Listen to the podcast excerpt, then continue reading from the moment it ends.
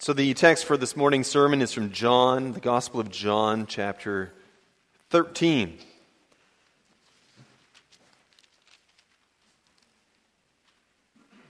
The first section, 1 through 14.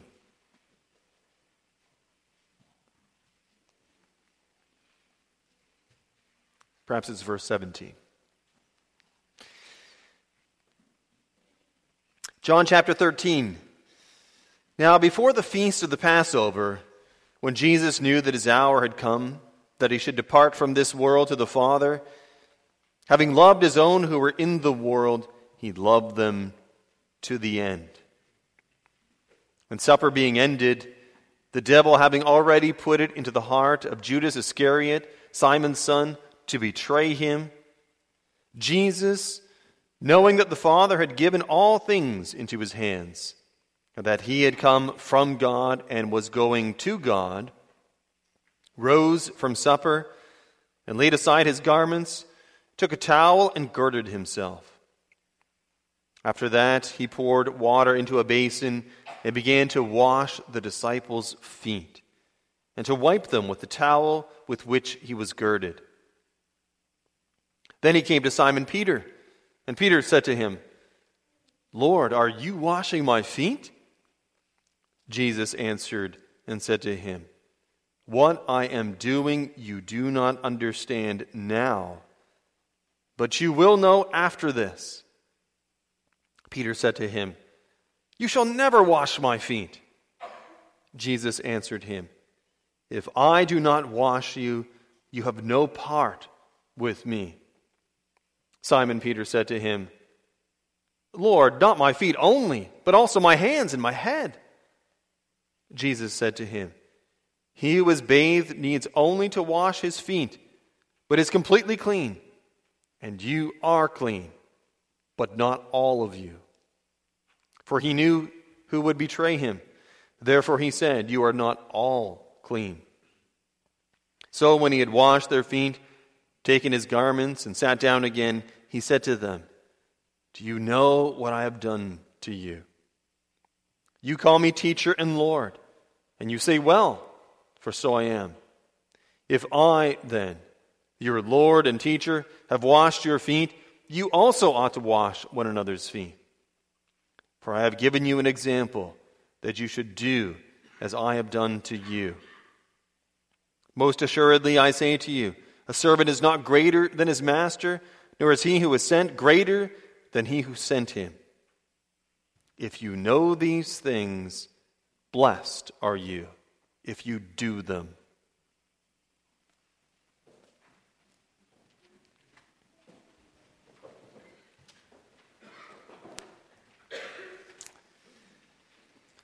Beloved congregation of our Lord Jesus Christ, are there things that you would just never do? Not even for a million dollars? I hope there are some things like that. Maybe more what I'm thinking of are there, let's say, jobs or chores that if you could, you would do everything to get out of them? I mean, do you hate, let's say, I don't know, cleaning the bathrooms, scrubbing toilets? My personal favorite, cleaning up after someone else has been sick. Who wants to do that, even, even as a parent? Well, here in our text, we find something like that. The Lord Jesus washes the feet of his disciples. And I want us all to realize what a radical thing that is. In those days, only slaves did this. In fact, only Gentile slaves did this.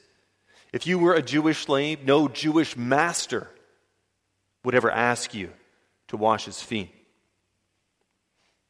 Palestine was very hot and dusty. Feet in sandals. You can imagine they can get pretty smelly. You didn't travel by car. You walked on roads, and on those roads, too, there might be garbage, even a pile of dung or two.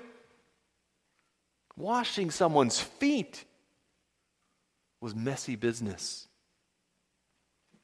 In 1 Samuel, Abigail offers to do this for one of Dave, for David's servants out of great respect. She doesn't actually do it. She says that she will do this, even wash the feet of David's servants.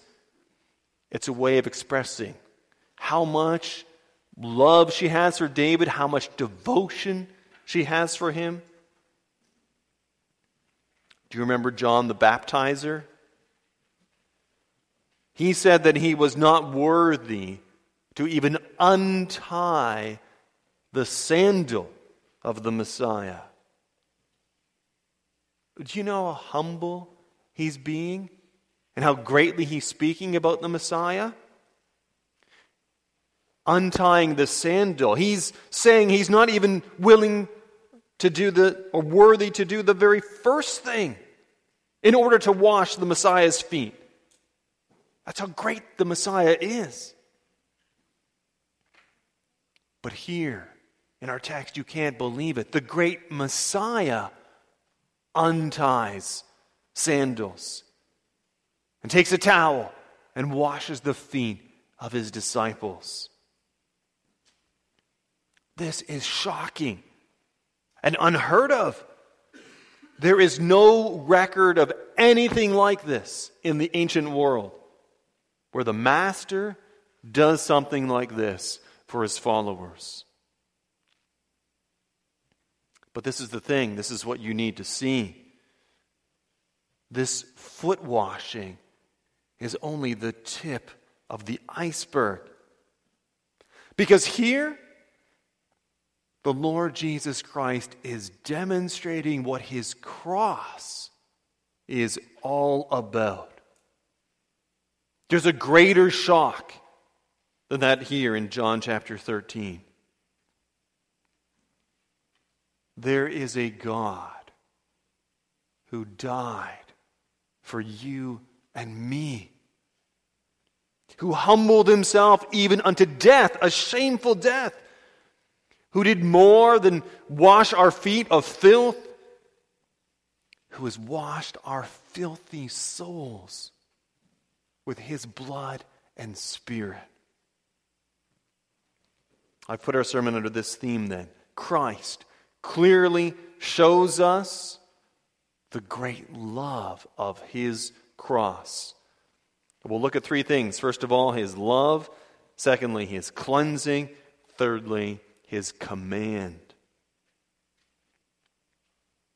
Now, as we look at this particular chapter here, what I first want you to see is the somewhat long and perhaps even strange introduction.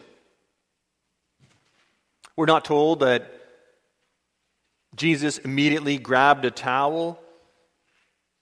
We're told things like he knew what was going to happen, he knew about the betrayal that was going to happen.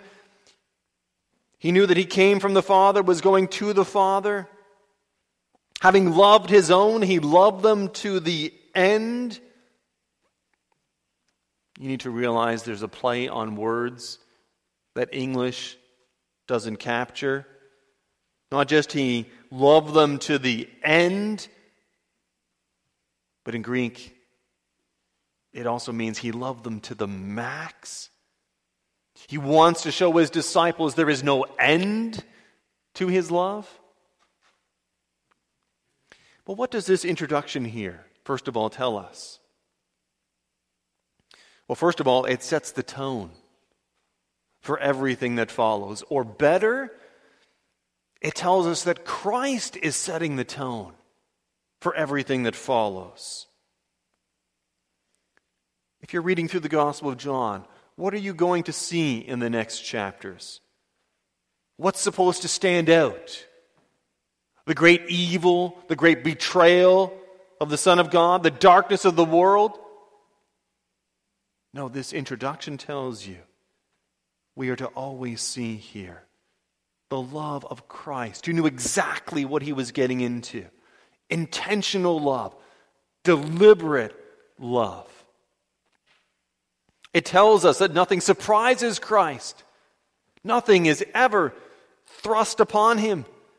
He is always in control, even to when the disciples, it seems like he's not. Just as Christ would deliberately get up from this meal and put a towel around his waist and wash the feet of his own, so too he would deliberately go to a cross. Despite the betrayal of Judas and the conspiring of the Jewish leaders. It also tells us that in these next chapters, we are to remember these dark times are the great work of God. Jesus, knowing that he came from the Father and was going to the Father. In the Gospel of John, there is this stress on Christ's relationship with his Father, that he is the Son.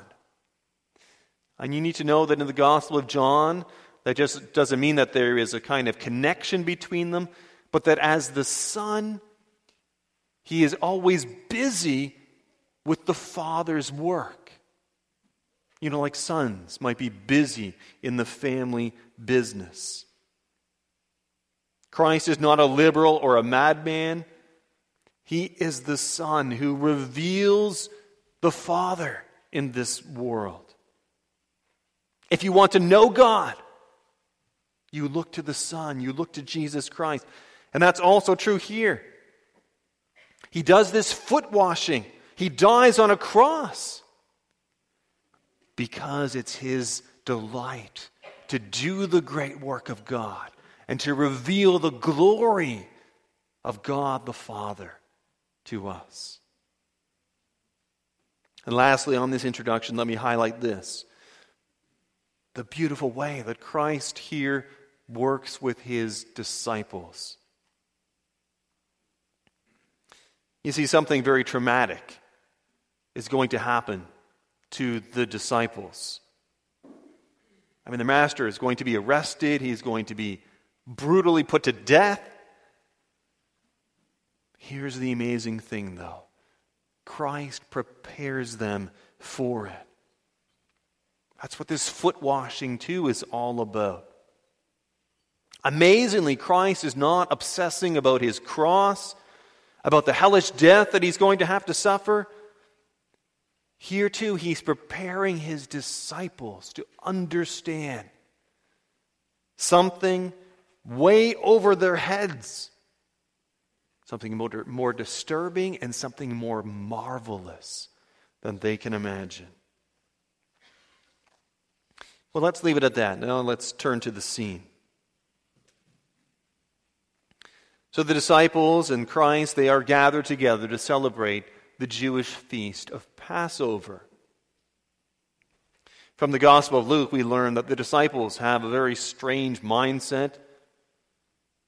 They actually are they're obsessing about which of them is the greatest.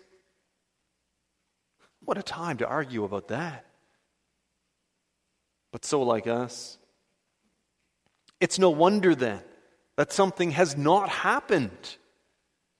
No one has cared to notice feet that were normally washed have not been washed. In those days, you laid down and reclined at a meal. So don't picture it like Da Vinci's Last Supper, you know, at a big table. They were all probably arranged in a sort of U on low couches or mats around an equally low table. But you see, if you're arranged like this, then you can, you can put your feet out behind you so no one would notice your stinky, sweaty feet. But at one point early on, Jesus notices. He rises from the meal, takes off his outer garment, puts a towel around his waist, pours water into a basin, and begins to wash their feet. I'm sure things got quiet in a hurry. Well, that takes us to our second point. In the Gospel of John, there are signs. turning water into wine, John chapter 2, the healing of the man in the pool of Bethesda, the raising of Lazarus. John doesn't call these things miracles, he calls them signs. They're signs that aren't just to wow and amaze us, but to help us see the significance of the work of Christ, the meaning of his death and resurrection. Well, the same is true here. You need to see this is not just a lesson in humility. You can learn humility in a lot of places. This is far greater than that. This is a revelation of the glory of God, the glory of Christ. It's not simply just that, well, someone had to wash the feet of the disciples, and Christ here decides to teach his disciples a thing or two. The Father has arranged things, He's given this to the Son as a place where the Son can testify to what His work is all about. And we see that especially in Christ's interaction with Peter. As Christ is washing the feet of his own Peter, as is often the case, he blurts things out. He says what everyone else is only thinking. Lord, are you going to wash my feet? And Christ responds, You do not understand what I am doing, but afterwards you will. Now let's stop here just for a second or two. You can see here that Christ is talking about much more than just foot washing. Afterward, you will understand what I am doing. After what? After my cross, my resurrection, after my spirit has been poured out and opened up your eyes to the meaning of my death and resurrection? What is the cross of Christ all about? On the list of all important questions in life, this is definitely in, in the top three. And that's what this passage, too, the whole Gospel of John, is about. You see, many people love John chapter 13. But because they try to separate John chapter 13 from John chapter 19, when Christ dies, humanitarians, they love the Christ of John chapter 13, so humble, so serving, but that brutally rips this chapter out of Scripture. It twists Christ's own intentions. Afterward, you will understand what I am doing.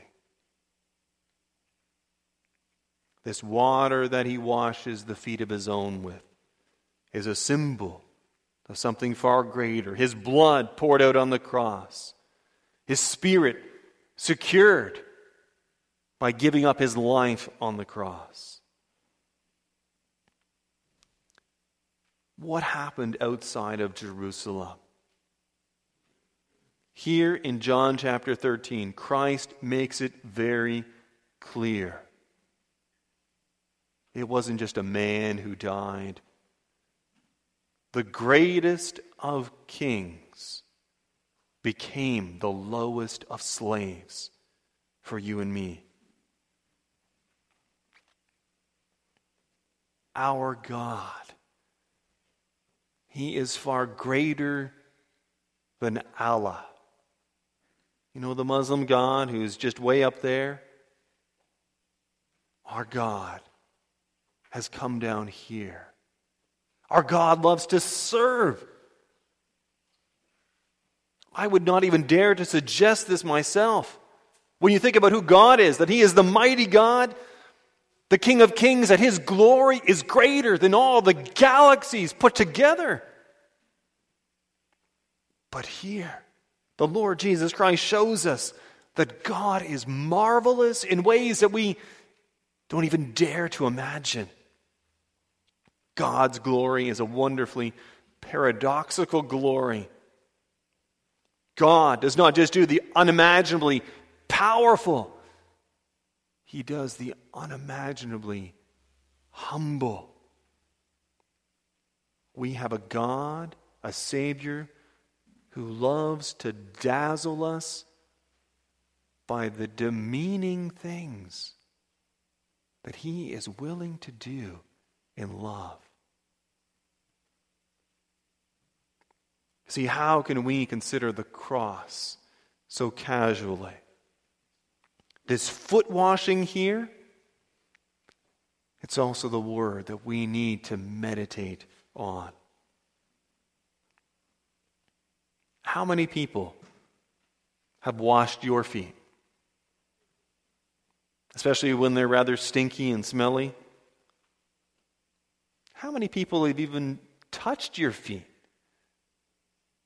I, I, would hazard a guess that aside from your husband and the person doing your pedicure, it's probably hardly anyone. But this is the thing how many people would dare touch your soul? Born and conceived in sin, filled with shame and guilt.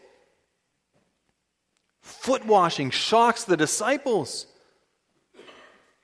But what about your God? Entering your shame and your darkness and your misery, dying a hideous death for you and me, washing our foul and filthy souls with his nail pierced hands. The work of Jesus Christ ought to shock you. And if it doesn't shock you time and time again, do we really know the work of our Savior? But let's also bring out the comfort here. You see, here in John chapter 13, we're not just glimpsing something in this inner room that was true for the disciples and only for them.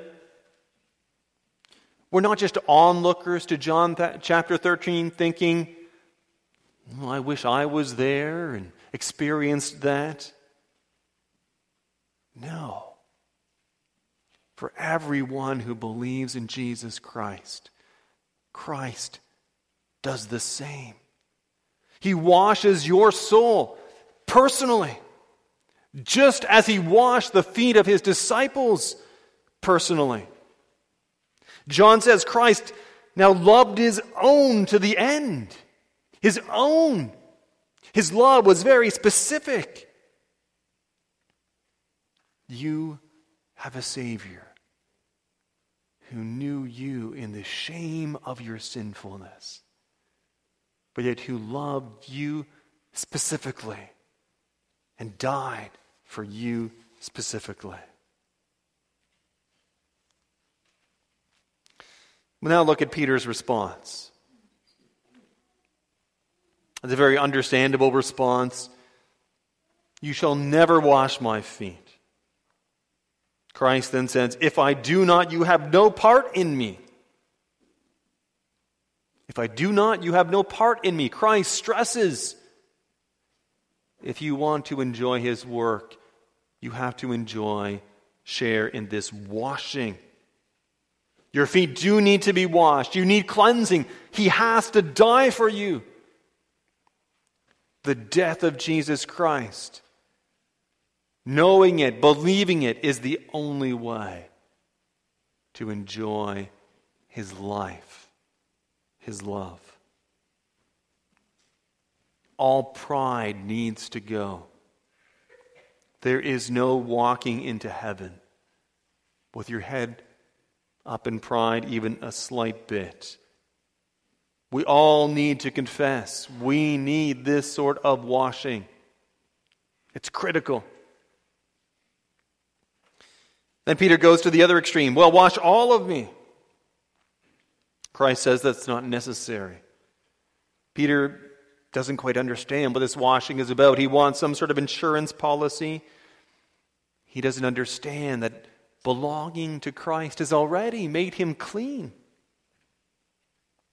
This also stresses that Christ here is speaking about something once for all, complete and total. Christ is not instituting here a kind of ritual washing that needs to be repeated over and over again. That's not the point. Don't come away from this passage thinking that. Christians don't repeat their baptism. We don't we're not busy with ritual washings like Muslims, for instance. If you believe in Jesus Christ, you are clean. You have been washed. Know it, enjoy it in confidence. That takes us to our third point. Things don't stop here. Because then Christ does another shocking thing. He makes this foot washing into a command, an example for the disciples and for us.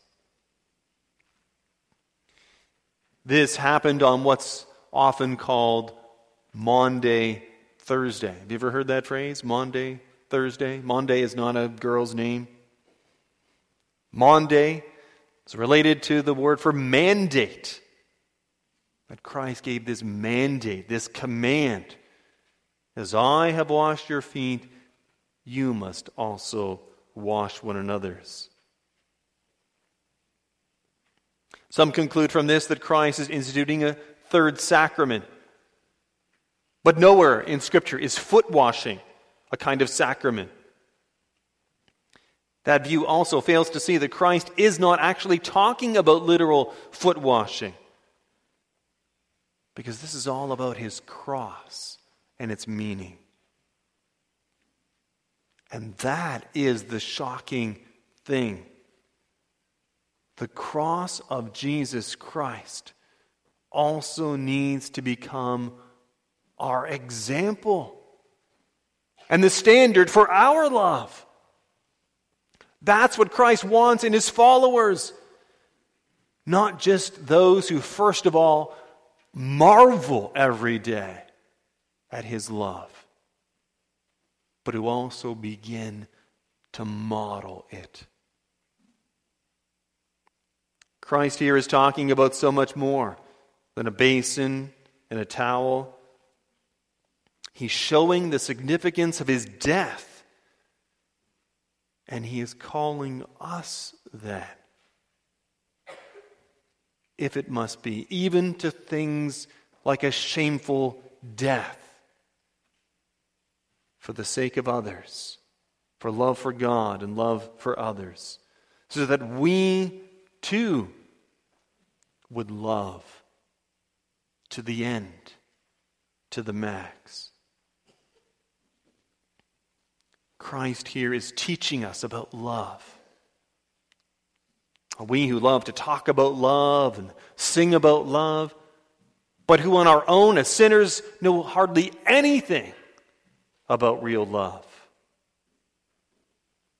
Here we see love is willing to do dirty work. Love and service go hand in hand. Love is not just romance and pie in the sky feelings. Love is willing to pour itself out for the sake of others. Love is willing to bear shame and disgrace. Love is prepared to be humble and to be debased to carry a cross. I know what lives in your heart because it lives in mine as well. Why do we, despite our talk, so often not love the way that we ought to, the way that we might even promise to.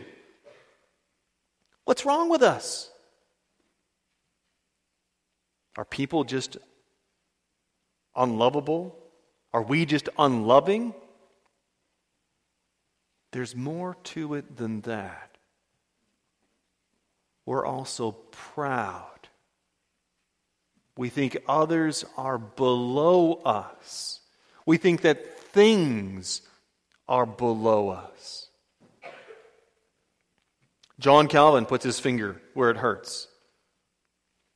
In the golden age of the Reformation, things were not much different then, even. He says, The reason why the love of the brethren is despised is that every man thinks more highly of himself than he ought to and despises almost every other person.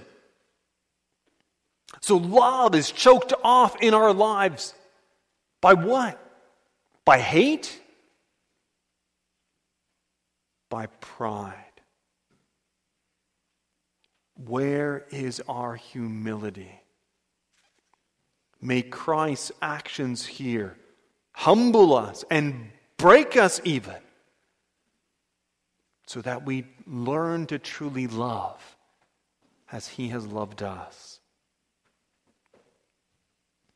God's glory, the Word of God reveals, is a paradoxical glory. It is the glory also of serving, of stooping, of serving those who are not worthy of being served. Isn't that what we cling to as we believe in the Lord Jesus Christ? Then let's also take up his command. He is our master. Do we think that we are greater than He is? Let's hold on to this. This is glory to be low, to do for others what they think that we would never do, to never draw a line as if our love is only a, a convenient love, a love that leaves us untouched. No. Our love is willing to bear humiliation. Our love is willing to do what is menial. Because by the grace of God, our love as Christians, it is being filled out and shaped by the very love of Christ that Christ's love becomes the new DNA that fills his whole church. Christ says afterward, You will understand. Are we learning to understand? We who are afterward. Do we understand what Good Friday is all about? Then we will also be busy doing. Whenever we look to the cross of Christ, seeing in it also a command to stretch us, to get out of our comfort zone, to love in ways far greater than the world around us. Afterward, you will understand. You know, sometimes when we talk about the next life, we talk about how we will understand things finally. Maybe why God allowed something to happen, some pain or trouble. Why we had to go through this or that. You know, I'm not entirely sure that in the next life we will know why things happen to us, or even that we will care to know.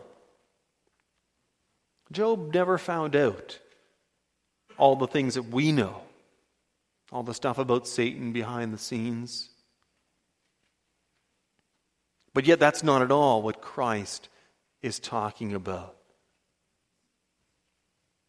You see, Christ is talking about his foot washing and more, his cross. Here, too, we do not understand until later. We grow in that understanding.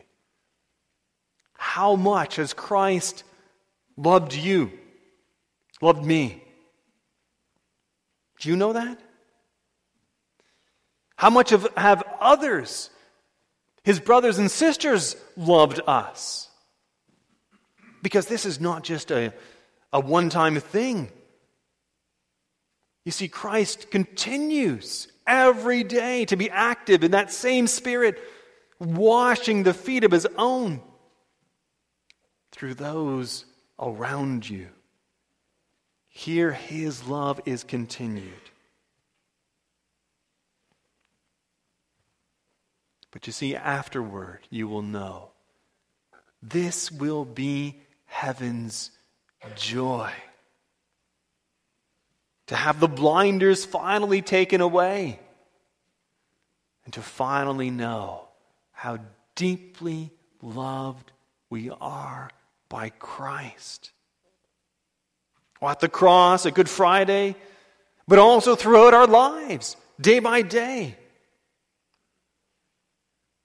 We will know that love afterwards, that unfathomable love.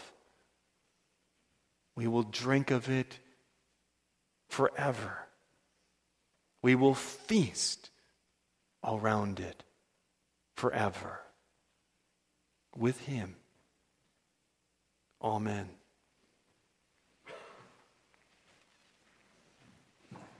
Let's pray.